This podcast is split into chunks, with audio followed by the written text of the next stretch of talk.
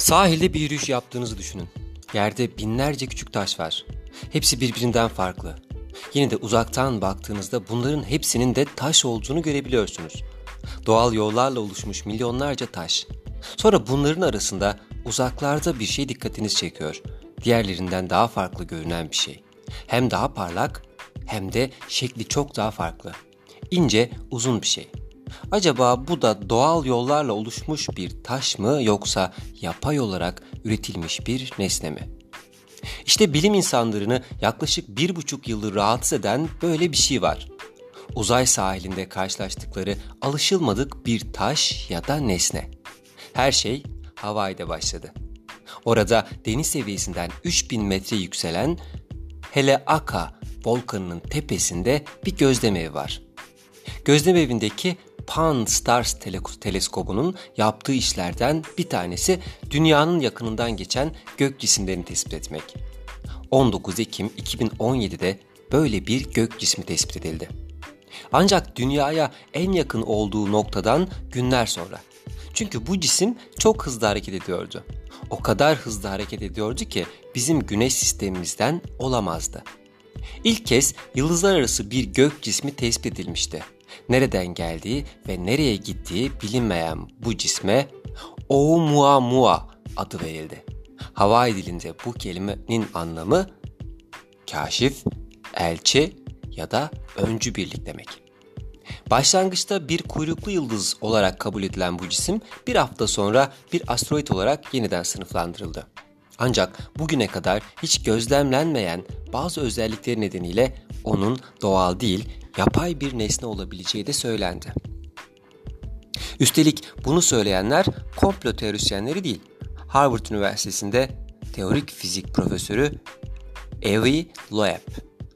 Bu cisimle ilgili yayınladığı, yayınladığı bilimsel makalede Oumuamua'nın tuhaf ivmelenmesinden yola çıkarak şu ifadeye yer verdi. Bu nesne uzaylı bir uygarlık tarafından kasıtlı olarak dünyanın çevresine gönderilen tamamen işlevsel bir uzay gemisi olabilir. Bilim kurgu yazarı Arthur C. Clarke 1973 yılında Rama ile Buluşma adında bir roman yazdı. 2131 yılında geçen bu romanda astronomlar gizemli bir gök cismi keşfeder ve onu asteroid olarak sınıflandırır. Ancak Rama adını verdikleri bu nesnenin hareketlerine bakarak alışılmadık bir yörüngeye sahip olduğunu anlarlar. Dolayısıyla Güneş sisteminin dışından gelmiştir. Daha yakından incelemek için bir uzay gemisi gönderirler ve geminin gönderdiği fotoğraflardan Rama'nın şeklinin bir silindir gibi olduğu ortaya çıkar. Üstüne inince bunun bir uzay gemisi olduğunu anlarlar. Bulunan gizemli pardon. Bulunan gizemli şekille bu hikaye arasındaki benzerlik nedeniyle bazıları bu gök cismine Rama adını verdiler. Ancak biz inceleme için bir uzay gemisi gönderdiğimiz gibi gönderemediğimiz gibi pardon gönderemedik biz bir uzay gemisi. Böyle kolay değil bir uzay gemisi göndermek. Uzay gemisi göndermek kolay da özellikle hareket eden bir cismi yakalaması çok zor ve bu cisim her zamanken daha hızlı giden bir cisim. Hem uzay gemisi gönderemedik hem de bu nesnenin fotoğrafını çekmeyi bile başaramadık. Yaklaşık bir buçuk ay boyunca dünyanın farklı teleskoplarıyla yapılan gözlemler var sadece elimizde. Bunlara göre kırmızı renkte metale yakın yoğunlukta olduğu ve 7,5-8 saatte bir dönüşünü tamamladığını biliyoruz. Parlaklığındaki değişimden yola çıkarak onun yaklaşık 80 metreye 800 metre boyutlarında bir çubuk gibi olması gerektiği sonucuna varıldı. Yani bir silindir gibi. Kırmızı renginden ötürü karbon bakımından zengin maddelerle kaplı olabileceği düşünüldü. Bilim insanları en çok şuna şaşırdı. Özelliklerinden biri giderek hızının artması oldu. Güneş sistemimizde bu tür bir hareketi kuyruklu yıldızlarda görebiliyoruz üzerindeki maddelerin güneş ışığıyla ısınması sonucu bir gaz çıkışı meydana geliyor ve bu bir roket etkisine yol açıyor. Gördüğümüz kuyruk da bu gaz çıkışı zaten. Ancak Oumuamua böyle bir gaz çıkışı da sağ sağlamıyor. Kuyruğu olmayan bir kuyruklu yıldız olabilir mi? Olamaz. İşte bu yüzden buna asteroid demeye karar verdiler. Fakat asteroidler de hızını değiştiremez. Ayrıca parlaklıkları en fazla 1'e 3 oranında değişir. 1'e 10 oranında değil. Zaten kuyruklu yıldızlar genellikle Oort bulutundan, asteroidler de Mars ile Jüpiter arasındaki asteroid kuşağından geliyor ve bu iki kaynak da Güneş sistemimizin bir parçası ve o yüzden de hızları birbirleriyle uyumlu. Bulunan cisimse hiperbolik bir yörüngede çok hızlı hareket ediyor ve hızını giderek artırıyor. Bilim insanları bu tuhaf ivmelenme yol açabilecek bir şey daha olabilir diyorlar. 0.3 mm inceliğinde 20 metre çapında bir güneş yelkeni. Kasım 2018'de yayınlanan yeni bir makaleye göre hızlanmanın sebebi güneş güneş radyasyon basıncı olabilir. Eğer bu gök cismi doğal değil yapaysa bu basıncı kullanarak hızlanmasını sağlayacak bir çeşit yelken kullanıyor olabilir. Bizim medeniyetimiz Ikaros ve Starshot gibi projelerde görebileceğimiz gibi bu tür yelkenleri tasarlamayı başardı. Çünkü gezegenler arası ya da yıldızlar arası taşımacılıkta kullanılabilecek en uygun teknolojilerden biri bu. Yani güneş sistemimizin dışından gelen kalem benzeri bir cisim var ve zaten çok hızlı olan bu cisim hızını giderek artırıyor. Bu makaleye göre bunun sebebi onun önünde kağıt benzeri bir yelkenin olması olabilir. Önünde ka önündeki önündeki kağıdı